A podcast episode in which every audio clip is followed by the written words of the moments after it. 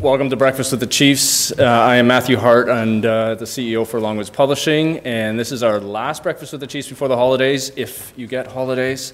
Uh, one quick housekeeping note. Um, we will have time for a little bit of Q&A at the end. I will have a handheld mic, so if you have a question, uh, I'll bring the mic to you. Uh, I wanted to quickly thank uh, the Canadian Foundation for Healthcare Improvement and uh, Sinai Health Systems. Uh, without these two organizations, we would not be able to put on this morning's event. And last point is uh, I have met a fair number of you, but I've not met all of you. So if you do have an opportunity, I'd love to meet people. I uh, love to you know expand my network, so feel free to come up and talk to me at any point. And without any further delay, Dr. Hartley Stern.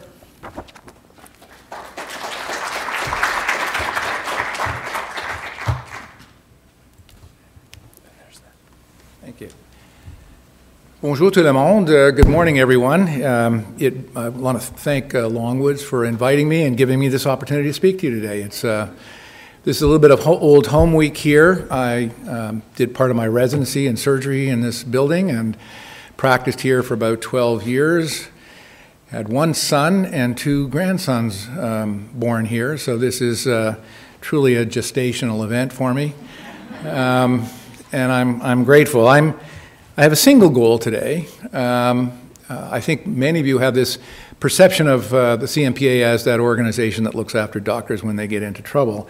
Uh, that's not who we are. I mean, we do look after doctors when they have um, get themselves into some trouble, but my objective here this morning um, is really quite simple to sp- spur our collective imaginations um, on how the CMPA might help you um, in each one of your organizations in achieving its objectives in safe medical care. Um, how can we work more effectively uh, to do what we need to do to transform the much needed healthcare transformations that um, are required today? My primary message that I hope I can drive home and that I hope that gets uh, through to you clearly is that um, is one of collaboration, uh, and that the valuable efforts that you're all making in trying to improve whatever, whatever it is you're trying to improve in your institutions um, will require help, and that the CMPA is here as an organization committed to trying to help institutions become better at what they're trying to do. I do believe that um, the, the sum is greater than the, the parts in terms of trying to get things done. Um, and that by working together, uh, we can do this. And I'm going to walk you through some of the examples of what we at the CMPA are currently doing um, with others uh, to try and improve the healthcare system, to transform those elements that need transforming. Um, and I'm, I'm going to leave enough time at the end for questions that I think um, if there's future uh, work that we can do together, I would look forward to it. Um, I'm hoping that this is just a talk but it also is the beginning of a discussion between your organization and the CMPA as to truly um, what is possible for us to work on together. Okay, now I didn't check this ahead of time. And, oh, wrong, wrong button. You know, this, this, is, this is a teaser. This is meant for those people over the age of 60 to say, see, push this button and you'll look like the idiot your kids think you are when this is the button you should be pushing. Um, here, or here, or here, or. Uh.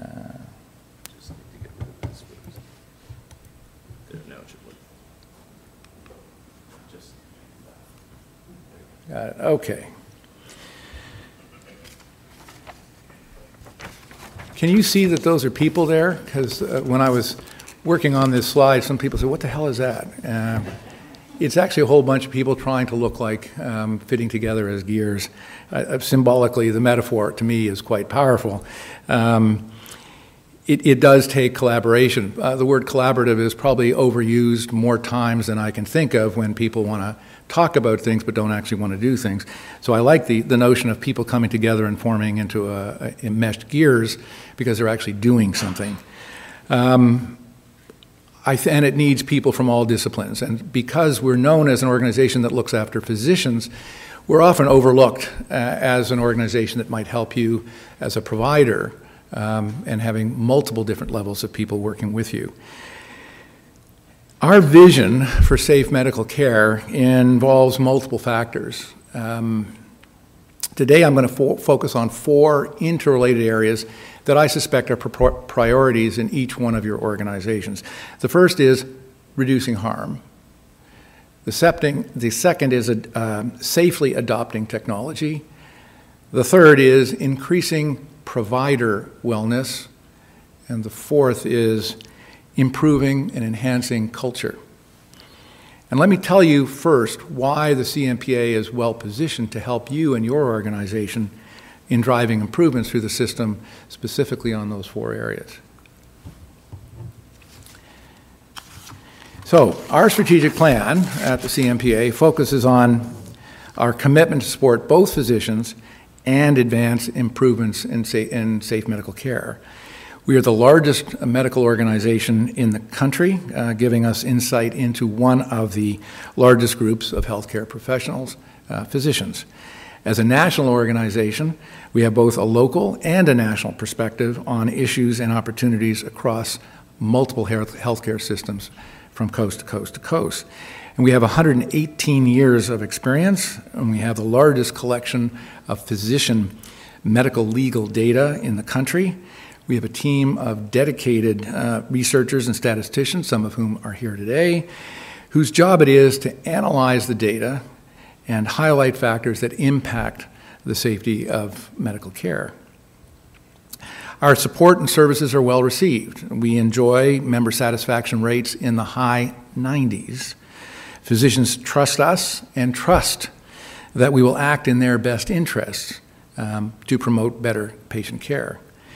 This strategic uh, direction, the wealth of our data, uh, and the trusting relationship, and I emphasize the word trusting, combined with our continuous efforts to improve and understand um, our service to our members, places us in a very strong position, a position where we have excellent insight to the local and national issues facing physicians, their teams, their institutions, um, and the healthcare system writ large.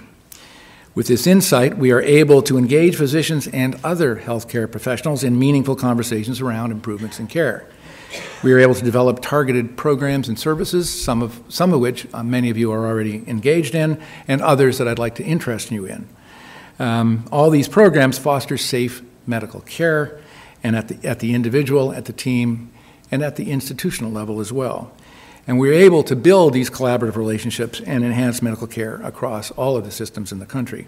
Now, leveraging this position, we are working uh, with others to to uh, contribute to the improvement in those four areas that I outlined earlier. And now I'm going to give you some examples of um, what I'm talking about. just forgive me for a minute.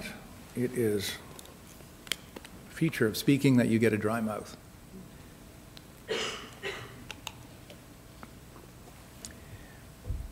Now, as an organization, we do leverage our insights and our expertise to create evidence based solutions and strategies to reduce patient harm.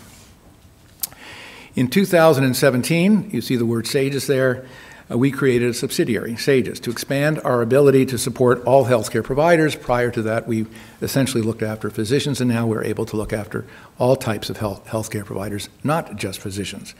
Saegis, safe, safe care programs and practice management solutions extend beyond CMPA's member focused, that is, physician focused support, and are available to healthcare teams, clinics, uh, institutions, and individual healthcare providers. And through Saegis, we are developing programming to support more effective team interactions, fostering safer care, and reducing harm. For example, we are delivering tailored workshops and train the trainer uh, modules to leaders and providers, probably uh, in some of your own institutions, and certainly across one of the, an entire Western province, uh, focusing on, on how to communicate unexpected uh, outcomes in practice. CMPA is also partnering to improve safety and reduce harm in high risk specialties. Our data show that certain areas of practice uh, have higher risk. In obstetrics, for example, um, risks involving mothers and babies uh, are uh, infrequent, but unfortunately, uh, often catastrophic events. In 2018, we entered into a formal partnership with HIROC uh, Hospital Insurer Insurance Reciprocal of Canada and the Society of Obstetricians and Gynecologists of Canada as equal partners in Salus Global. Now, Salus Global is a leader in obstetrical safety programs and provider of the renowned uh, More OB program. Uh, I think, is Catherine Gaulton in the audience? I think she was supposed to be. Um, she and Jenny Blake of the SOGC and Catherine of HIROC, I wanted to give them a shout out and thanks for their efforts in making this happen. Um, during the last 15 years, More OB has essentially enhanced the delivery of safety and the safety of obstetrics across this country and across North America, but most particularly in Canada. This partnership that we entered in, into with these two significant uh, organizations is rooted in our shared um, desire, our shared set of values, uh, and our shared commitment to advance the safety of obstetrical care in this country. Um, and we believe, as I suggested, um, like the healthcare system writ large, we are better um, as a whole uh, than the sum of the parts. With the combined expertise of these three organizations, Salus Global will continue to grow, uh, giving healthcare teams across the country access to harm reduction strategies and enhancing the safety of care in both obstetrics and expand into other high risk specialties and, and reducing the chances of catastrophic events for mothers and babies in Canada. Salus Global is a great example of what is possible uh, and we believe there's strong evidence that More OB should exist in every single birthing unit in this country. But there's much more than we can, we can do. As I suggested, the CMPA has extensive data holdings, and our, but our data is largely confined to what has gone wrong. And I'd ask you for a moment to think about what we could do if we took all of your data sources and combined them, and the power of that to figure out what can we do right.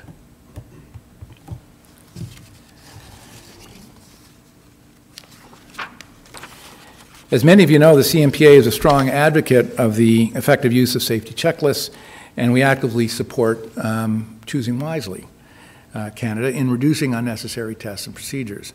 And through access to our 100,000 members, we can help widely disseminate. For any of you who want our help, we can widely disseminate the safety lessons proven effective at the local area.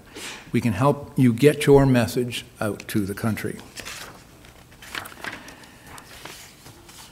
There's no question in my mind, um, absolutely none, that we are facing um, extraordinary challenges in implementing the te- technologic solutions that are going to help us become a safer healthcare system.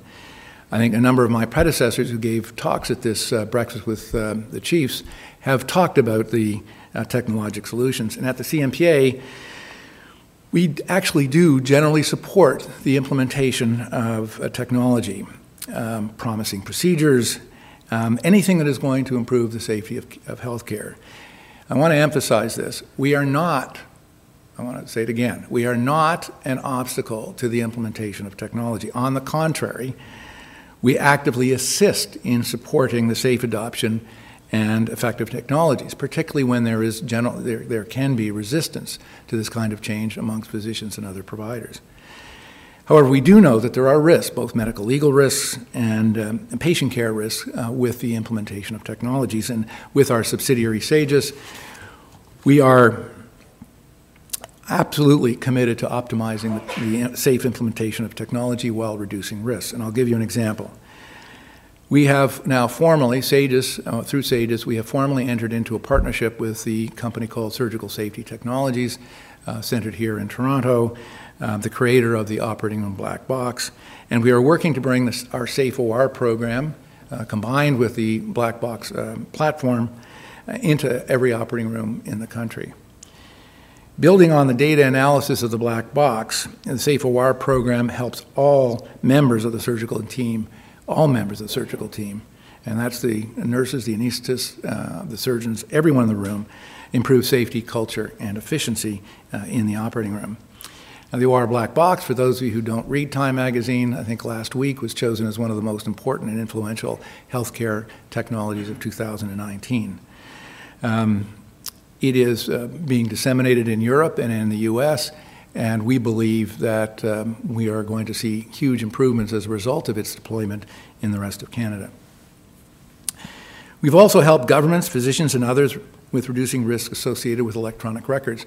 Anybody here not have any issues with electronic health records in your institutions, um, including those related to uh, privacy. We've done extensive work in the province of Alberta trying, uh, particularly on the issue of privacy.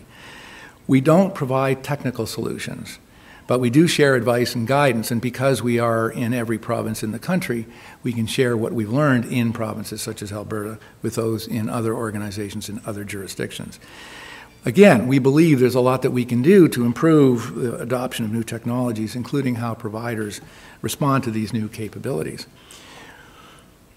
We are very encouraged by the adoption of virtual care and artificial intelligence. Um, that said, we know that when technology outpaces policies and regulation, and we saw this with the EHR, um, adoption becomes extremely challenging. And there are very serious medical legal risks um, when those frameworks are not uh, in place. There is absolutely an urgency, a real urgency, to developing the policies and regulations um, and regulatory frameworks prior to adopting new technologies in practice. Virtual care and AI are simply two examples, um, and the two most pressing examples of that requirement, but they're not the only ones. We believe the CMPA has both a vital role and, and the expertise needed to help providers safely adopt new technologies. We make sub- submissions every year on policies to every single government and every single regulator in the country on areas that will help improve the safety and um, fairness of the healthcare system. We are eager to work with you, with governments, hospitals, industry, and others proactively to identify and resolve technology issues and turn the promise of new healthcare uh, technology into a reality.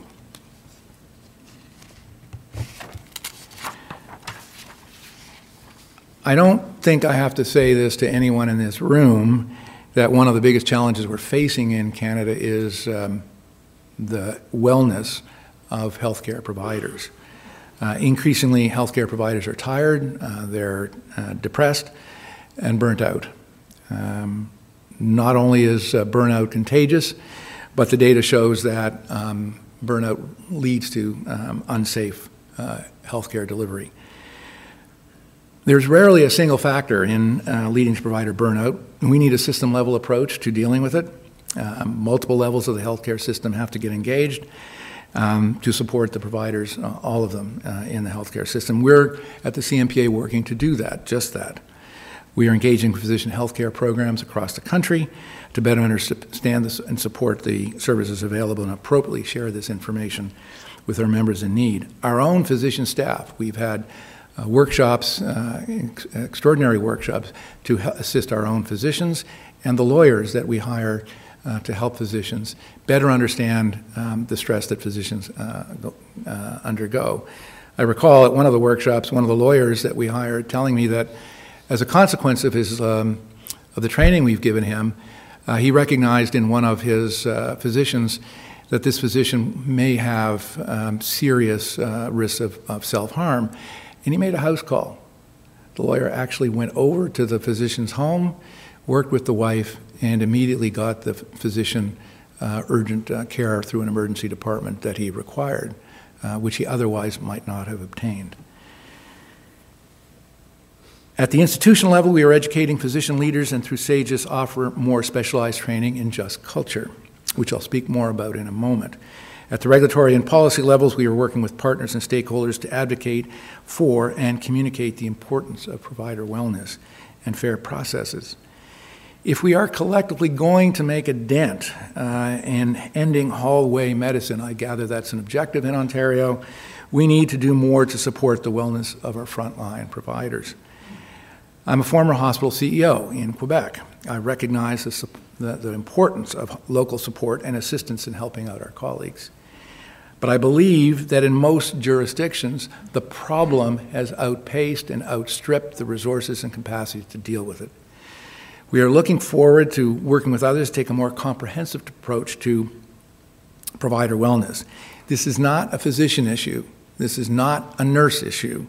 Um, this is a holistic issue that impacts all providers and all institutions. Let's start by sharing data and strategies and then actively looking at ways to make all of our institutions and all the people who work in them healthier. I'd like to spend a moment now talking about what we're doing to improve culture. Um, and I want to use the word trust. I do believe that the missing element in our healthcare system um, in terms of moving, events, moving our strategies forward is trust. Um, trust between patient and provider, uh, trust uh, between the provider and the system that it, within its working, and trust between providers. Healthcare runs on trust or stagnates because of a lack of trust. And that is why we've launched the Just Culture program for institutions, leaders, and providers. Our tailored programs focus on enhancing trust across teams and institutions and supports the adoption of a culture of learning to improve safety, um, patient safety. Hospitals and, and, institutions are very excited to hear about our Just Culture program, and uptake is uh, actually quite rapid now. There's growing evidence that this program is working in other jurisdictions, the United States and in Europe, and we need to adopt it widely in this country. Our data is very clear that one of the primary causes of patient harm is a breakdown in communication, uh, be it between providers, uh, between patient and provider. Um, it is the communication that is, is central to almost all harm. We have developed specific training programs to help individuals, teams, and institutions improve communication. We also know that unprofessional behavior, if tolerated, can undermine a culture of safety. And we have programs and tools to help leaders, your leaders, address these often difficult situations. And we welcome opportunities to work with you and your teams and drawing on our experience, support just culture in your institutions. Now, my last slide um, again, I want to reinforce the notion of collaboration. In the same way that physicians can no longer practice effectively in isolation, the CMPA can no longer work in isolation. Health transformation is not easy. If it were easy, you would have all done it by now. And none of us can do it alone. To drive impactful change, we all need to be rowing in the same direction. Nice metaphor, right? Um, we need a team approach. I've shared some of the examples of what we're doing at the CMPA to address the issues that you face every day and the areas that I personally would like to work with you on. The CMPA will always be the association that um, provides valued and reliable medical liability protection to its members. That's not going away. But the message I do really want to leave with you we're also the organization that is actively and significantly promoting advances in the safe medical care delivery across this country, especially through impactful collaborations. Everybody in this room shares the goal of delivering safe um, and efficient care. Nobody gets up in the morning and says, Today I think I'm going to deliver mediocre care in my institution. Today is the day I'm going to deliver, I'm going to hurt somebody. Nobody wakes up that, that way, but every day something bad happens in this country.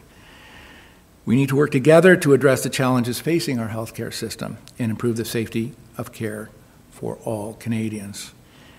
I'd like to thank you for joining me today, and um, je vous remercie de votre présence aujourd'hui. Merci, and I have, I think, some time for questions. I kept this mercifully short to try and engage those collaborations.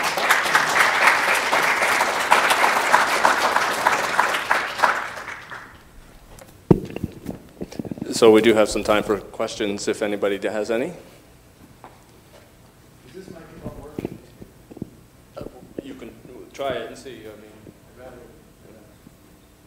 there should be an on button at the bottom there.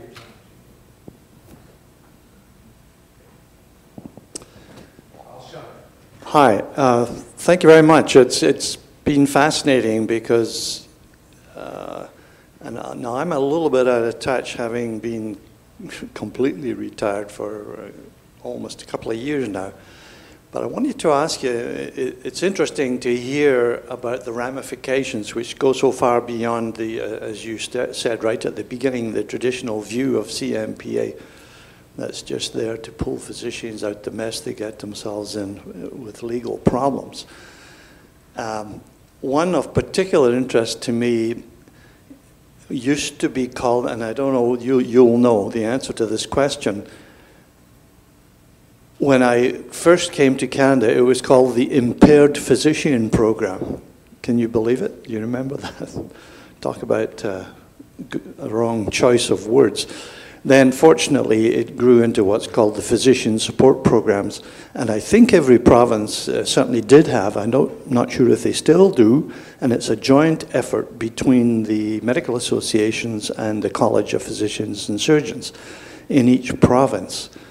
And um, it was fascinating to me, especially as, uh, as you know, I was a surgeon, but in the last years of my career, I moved into senior administration and as VP medical of the biggest, uh, what used to be the biggest hospital in the medical commonwealth, in the British Commonwealth, namely uh, Vancouver General, there were a lot of problems uh, dealing with physicians, and the kind of problems they were getting into were interestingly moving steadily away from impaired with drugs and alcohol, although that still was, was an issue for some, but increasingly moving into behavior issues that really had to, to, to be dealt with and that were clearly manifestations of very, very unhappy physicians. Uh, fortunately, relatively few amongst a large number of physicians, but could you tell me if the CMPA is tied up with that organization and if it's still working in that way?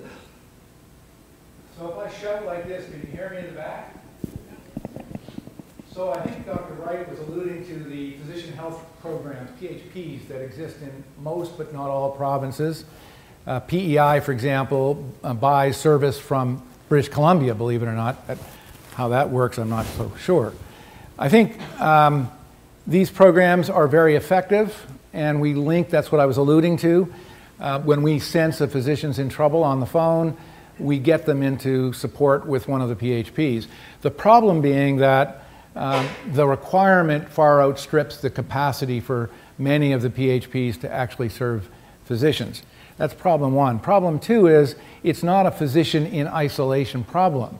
All the evidence points to um, there are institutional, I mean, there may be issues at home, there may be issues in the workplace, and there may be issues intrinsic to that physician. But unless you deal with all three, that is what's going on in, in the rest of that physician's life, it's of, no, it's, it's of limited value. So you can take a physician, heal that physician from whatever is troubling him, but if he's working, he or she is working in a toxic environment, in a, in a, in a hospital that is um, really not functional, um, then you haven't helped that physician and you haven't helped the institution. So taking a more holistic view of the physician's health, the organizational health, the other providers in that organization who are all suffering, um, likely with the same issues, um, is the approach that we're trying to take by collaborating with uh, PHPs and others. It's the reason we're trying to train trainers. It's the reason we're trying to put the Just Culture program in, into every hospital in the, in the country. So when you see a physician who's starting to get out of control and is starting to behave, someone who's been behaving normally, suddenly she's starting to behave badly, what's going on early and get them into uh, preventative programs which the Just Culture program that we're deploying, um, you know, is, is actually tailored to do. Up here at the top. Thank you very much uh, for your presentation. I'm Patricia Sullivan Taylor. I'm a registered nurse, but also now work with Health Standards Organization and Accreditation Canada, so very supportive of the message that you uh, were sharing this morning. I think um, one of the standards that we're working on, which is a new standard, is around clinical governance. So you spoke about um, culture. Um, what I didn't hear you speak about is sort of the role of clinical leaders in in the governance of health uh, facilities, so health systems as well as healthcare organizations. So maybe can you speak a little bit to the how you're helping to build the capacity of physicians as clinical leaders and that role that you think that they play in clinical governance? Yeah, it's, it's, a, it's a very good question. Um, so the area that we're focusing on is not training that physician to be, you know, in finance um, administrative details, in negotiation, the other skills that physicians who are becoming leaders uh, require to be effective leaders in the governance structure. Um, we're, we're training them in how to deal with complex interpersonal problems.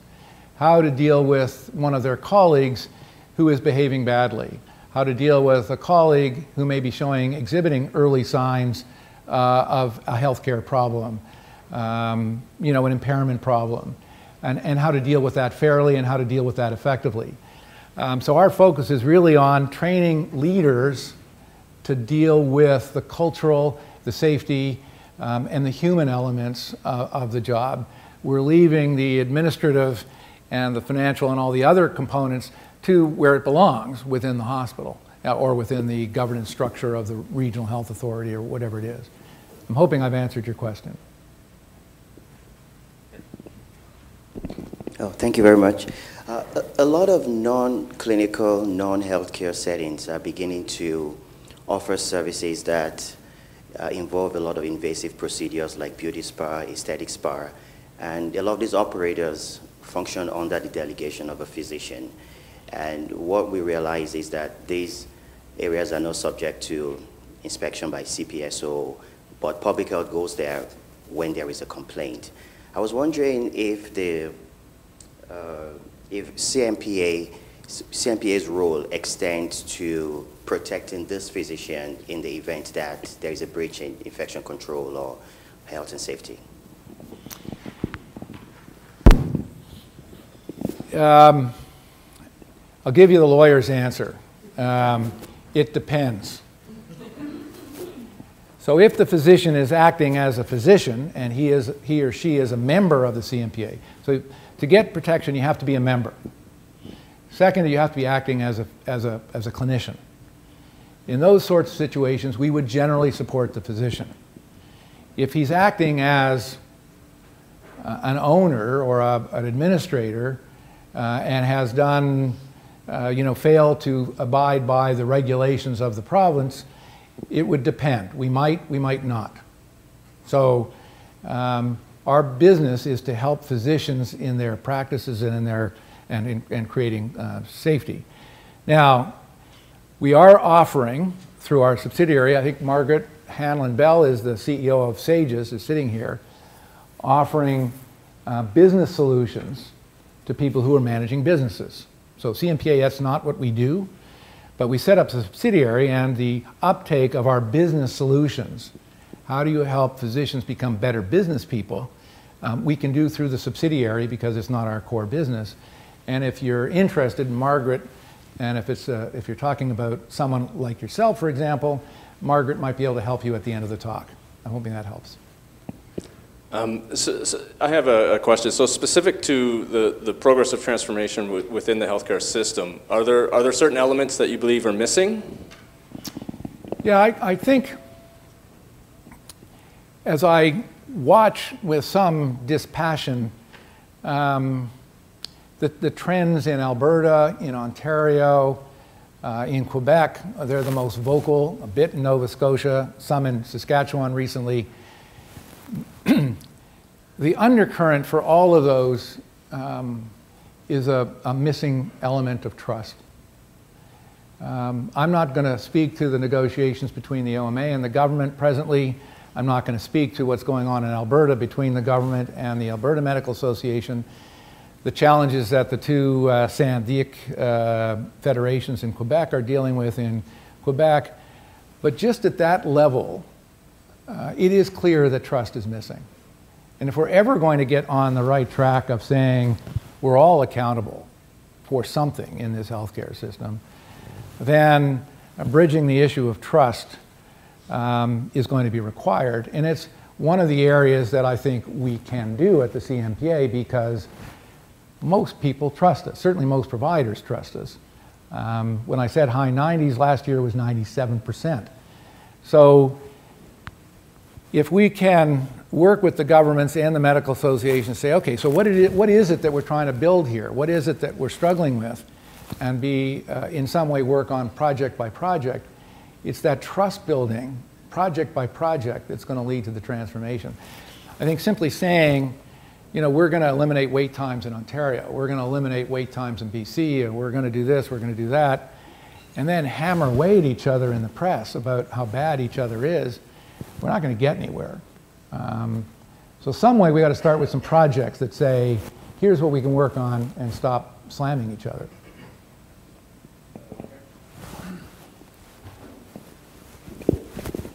Hi I'm there. not running away, I'm just thirsty. Um, thanks. My name's Brent. Uh, I'm with uh, Maximus. Um, I, I was really interested in your comments on the trust side, and you just spoke to them just a minute ago. You know, when, when I look at the health, I've been 25 years or so in the healthcare space, and you know, I think we're all aware that there, there are um, there are lots of errors that happen, and you know, I, I think the culture point as well that you spoke about is, is very important. Um, I look at the airline industry, and you, you mentioned the black box in the surgical um, room. I don't think we've necessarily created that, um, that openness around when things do go wrong. And I've heard very few uh, occasions where we've really, as a community, talked about um, when things go wrong, what went wrong, how could we improve them, how do we make sure that the whole system works more safely and more reliably every time. And I'm wondering if you can comment, especially when you referenced all the data that you have, is there, is there a way that CMPA can, can play a role, not, not to identify people, but really trying to identify sort of common sources of, of error and how we can bring those things out and, and, and talk about it more openly and more frequently?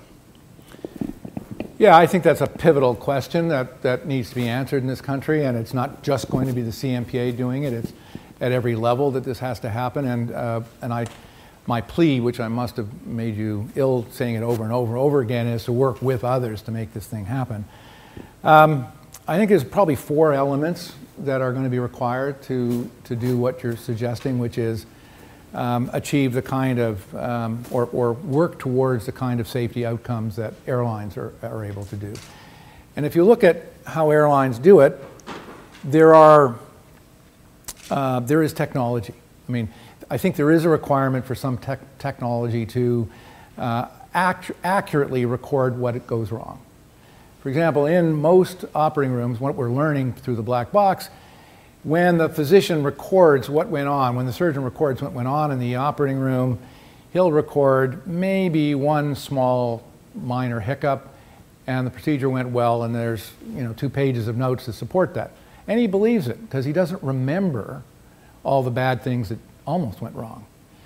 But black boxes don't lie. They tell you the near misses. They tell you, for example, one of the most interesting things we're learning in the early days is and what we know in our data is that the number one cause of uh, surgical error in the operating room is distraction.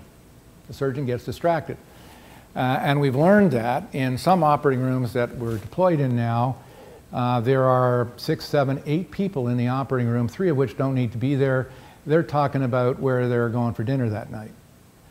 Um, we note that in some operating rooms, the door opening to the operating room is every two minutes a door opens in the operating room. And when you look at the surgeon's eyes on the video, you can see him just look to one side, just momentarily. You can see in that operating room when the surgeon yells at the nurse because he got the wrong instrument, at that very moment, the bleeding starts in the, in the uh, abdomen. So the technology helps us identify where the near misses are, where the bad things are, where are the issues that are actually causing the harm. That's one. Two, the data that we collect from that will provide insights. So now that we've got this information, what are we going to do with it? Well, the simple thing is you put a sign on the door saying, do not enter here unless you've got a good reason for coming in. Uh, another one is, you know, teaching people how to talk to each other nicely, like you would with your kids when they're screaming and throwing cake at each other. Um, and I, I, can't overestimate, um, or I can't underestimate uh, how important it is on the communication side, because that's second most common cause of, a, of an accident. So, technology, the data, learning from it, developing services and products, which is what we're trying to do at Saegis and at the CMPA, develop the program that actually tells you, okay, now we've got this, what do we do with it? And the final element, I go, I go, back to the trust issue, is we are teaching people how to communicate bad results. We are teaching people um, that they need to speak um, clearly about up when something bad happens. Do it in, a, in an appropriate way um, so that we can learn from that. Uh, that is what we're doing. All of that needs to happen, and it needs to happen in every jurisdiction, in every institution uh, in the country. Up at the top here. Good morning, Catherine Gaulton. I was hiding at the back. I couldn't see you, but I did give you the shout out you deserve. I heard, I heard it. Thank you so much, and a fantastic talk. Uh, I wanted to come back to the topic of AI or technology generally, and absolutely agree with you. Uh, our sense of what's happening is that people just can't wait for a framework to be in place, and therefore are picking these pieces up bit by bit because they see something they're already using has the potential for great for greater good, or at least from their perception, greater good. On the, the framework, which we absolutely agree we need, your sense about, you know, is the best place for intervention at the healthcare organization level, or from a regulatory perspective, or maybe you'll say both, but I but I'll, I'll wait for your answer. Thank you. Um, yes. So I don't know. Um, I think what we're learning is where, where are the holes, where are the deficiencies, where are the obstacles. Um, what I'd love to do is to pull a group of you know, people who understand the business together and say, uh, what do we need to put in place uh, that we can replicate uh, 13 times across the country, rather than have each province um, sit and wrestle one at a time and come up with different frameworks that get confusing. So I think um, you know, it's, it's not going to be that difficult if smart people get in a room and say, you know, the key issues are going to be around um, what happens when something goes wrong. When the doctor takes advice from the computer that says, uh, this is a melanoma, um, or it's not a melanoma, and it's wrong. How do we deal with that? Um, how do we deal with um, I think the most exciting opportunity for virtual health for me is in mental health. Um, although I'm a surgeon, I actually have some empathy. I mean, it, it is, it comes out from time to time. It is deeply buried. Um, and the area that I have most empathy for is um, patients with mental health disorders. One, because they suffer so, so, so, so silently and so in such a challenged way. And secondly, because we're horrible in Canada at dealing with it. We have no effective system to deal with mental health. So if I had to pick one area that I would love to be asked to, to work on with regulators and with government as to how we could deploy virtual health and some algorithms for people who live in remote communities that have no access. Before I was a surgeon, I was a family doctor in Timmins, Ontario. Um, I started out in that way and had no psychiatrist The closest psychiatrist was Sudbury. Now, this was in the Middle Ages, but still, I had to deal with, I was 25 years old, dealing with people who had serious mental health disorders. I didn't have a clue what I was doing. Nothing. I knew nothing. So the idea that we could use some technology to help people who have no access or poor access, um, even in downtown Toronto, I gather it's not easy to find a specialist to help you with mental health disease. So if I had to pick one area and, and pull together the team to say is how are we going to deploy this in a way that's going to change the face of mental health in this country, I, mean, I would love for someone to ask me to sit on that committee. Uh, we have time me, for a few more yes. questions. Any more? With that, thank you, Dr. Hartley Stern. Thank you.